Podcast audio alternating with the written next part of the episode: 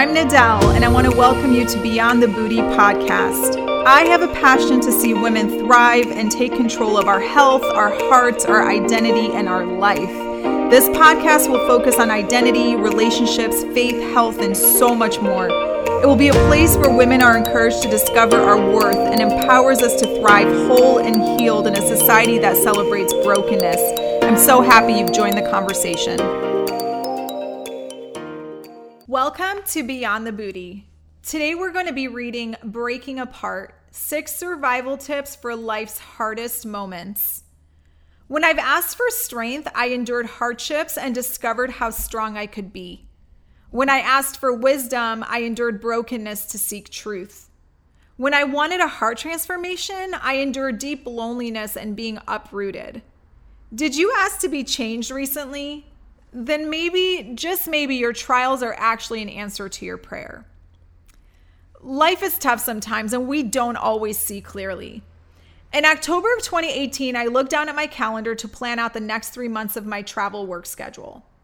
A trip every week, some for 12 days at a time, paired with the holidays fast approaching, sent me into a panic. I counted the number of days that I'd be home in Los Angeles over the next four months, and it was 20 days in total. I started to feel sorry for myself. I looked around my apartment near the beach and wondered why I paid the astronomical LA County rent. I thought about giving up my lease and all that I owned for the option of staying in hotels while I was home. It would certainly be cheaper. My company was in another hiring phase, which meant that I'd be interviewing, training, and beginning the process of being on the road for weeks and months on end again. It was never ending. I was now nearly four years into living like an employed vagabond. I had a job, but no time to enjoy anything else. I also had no community, and friends stopped calling because I was never around. So I did what any overwhelmed, exhausted, and unfulfilled superwoman would do. I sucked it up, completed the task at hand, and reminded myself that I was a badass that needed nothing and no one. But then I cried. I really, really cried. The only plane ride I wanted to take was to Mexico to drink overly sweet frozen drinks by the pool, eat unlimited carbs, and order everything from the room service menu of my all inclusive hotel. You know, the all American, authentic Mexican experience. As I cried, I prayed, God, I just need a break. In fact, I'm not even sure it was an actual prayer, it was really more of an outburst. You know that pathetic cry you have when you really feel sorry for yourself?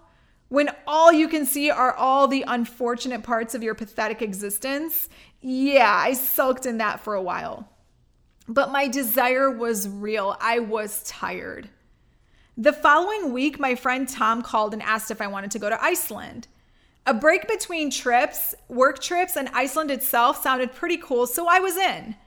I penciled our five day trip into my already insane schedule, and in February of 2019, we flew to Iceland. Iceland is magical. We booked an epic trip full of excursions and explorations. We hiked glaciers, visited the Blue Lagoon, witnessed the Northern Lights, saw the black sand beach. We explored half a dozen waterfalls, and finally, on our last day, we set out to snowmobile a giant glacier. The day was doomed. We started three hours late because the guide couldn't find the keys to the truck that took us up to the glacier. As we waited, the weather conditions continued to deteriorate. The strong winds and powdery snow were not ideal conditions for a group of inexperienced tourists handling 450 pound machines. On our way back to base camp, in an effort to course correct, the snowmobile that Tom and I were riding turned too drastically and we flipped our snowmobile over. I landed under it and I was pinned. Due to the frigid conditions, we were all wearing multiple layers of clothing on our bodies and faces to keep from getting frostbite. I begged to have the layers of gear off of my face as my adrenaline surged. I was buried in snow with a snowmobile on top of me and a helmet that was getting tighter with each passing second. When the guide finally removed the machine off of my 110 pound body, I couldn't move my right leg. It would take over four hours to get us off of the glacier and to a hospital in Reykjavik to confirm that my ankle was broken in two places. Two doctors in Iceland confirmed definite surgery and sent me out in a splint and European forearm crutches. Those are the kind that actually don't go under your arm and are from the devil, in my opinion.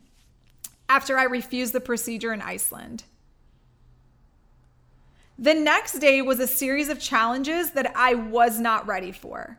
My attempt at bathing in the hotel room following the hospital visit was a sight to behold as I literally launched myself over the unusually high tub, trying to keep my right leg elevated out of the bathwater. I similarly fell out of the tub when I was done and nearly broke my other leg. I had no idea how to navigate packing, standing, or moving. I stood in the middle of my room and I laugh cried at my predicament. I hopped down to the lobby where our driver lifted me into his SUV. I was completely useless. Tom and I were headed to separate parts of the US. I was returning to LA and Tom was heading to the East Coast. Then reality began to hit me. I just broke my right driving leg. I live alone. How am I going to shower with a cast? Who's going to be there for surgery? Will my ankle ever recover to work out again? How am I going to travel for work? I had another three months booked out. And how does one crutch and do anything? Needless to say, I became completely overwhelmed at the thought of my life. To make matters a bit more devastating, it was confirmed that 29C was the only seat available due to a completely full flight. I had no option to upgrade. How would I elevate my already swollen leg for a 13 hour trip home? The tears wouldn't stop flowing, and the check in crew was less than caring about my situation. We were directed to a waiting area to get a wheelchair. We waited as long as we could before risking missing our flights, and then we moved on without assistance. Tom was doing the best that he could to get me and our bags to my gate before he had to go find his. I cried a bit more at how helpless and dependent I was. That is when the miracles began. In a sequence of encounters, my perspective began to shift, shift from my unfortunate state to what could be going on. Were my prayers being answered? I turned my head toward the voice shouting my name repeatedly, wondering how someone in Iceland knew me. We were 15 minutes into the middle of the airport at this point. It was the representative from the wheelchair service, Aaron. He had come looking for us. Because of Aaron and my new mode of transportation, we bypassed every line and cleared customs in under two minutes. Tom and I said goodbye, and I was taken to the wheelchair waiting area. Aaron parked me at the entrance of the jet bridge, handing me off to the flight crew. There, I met Jen, who was traveling with her two best friends. They just completed a trip to Amsterdam and then Iceland. Jen was sitting in the wheelchair while her friends stood around her. They were all laughing and chatting. They all asked about my leg and sympathized with my struggle as I complained for several minutes about what I was going through. I talked about the seat situation, the surgery to come, the driving challenges, how will I get my bag in Seattle? I went on and on. They empathized and encouraged me. Jen didn't miss a beat to offer up her friends to help with my bag in Seattle, and they wholeheartedly agreed. After I was done complaining and being self absorbed, I asked Jen what's up with her. I sink in my wheelchair when she tells me that she's been given nine months to live because she has lung and bone cancer. Yes, it is appropriate to stop and cringe at me now. I certainly cringed at myself. This trip was her 12th country in two months. A bucket list, she says, smiling. I see some sadness, but deep joy pours out of her too. She never complains while we talk. We both get rolled onto the ramp and we continue to chat about pain pills, and she offers me an option from her variety pack.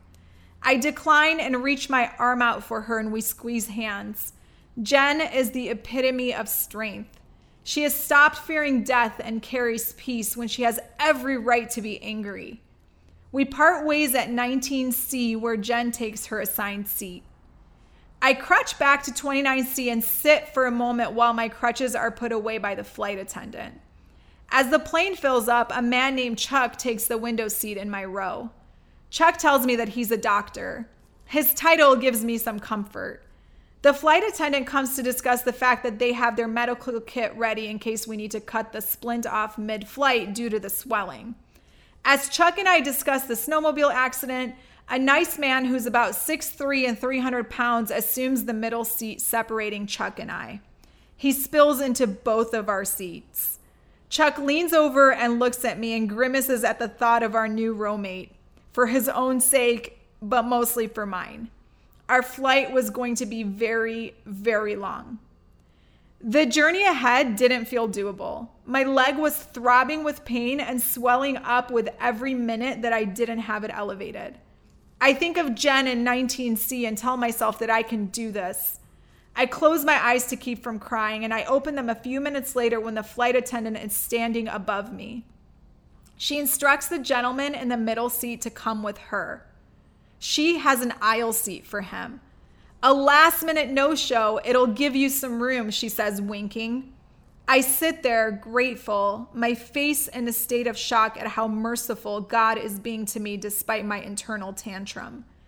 I turn to Chuck, who is smiling, and mouths the silent thank you for having a broken leg. Chuck quickly assures me that I can have both seats to elevate my leg. He offers up his window so that I can lean back and put my foot up on his lap.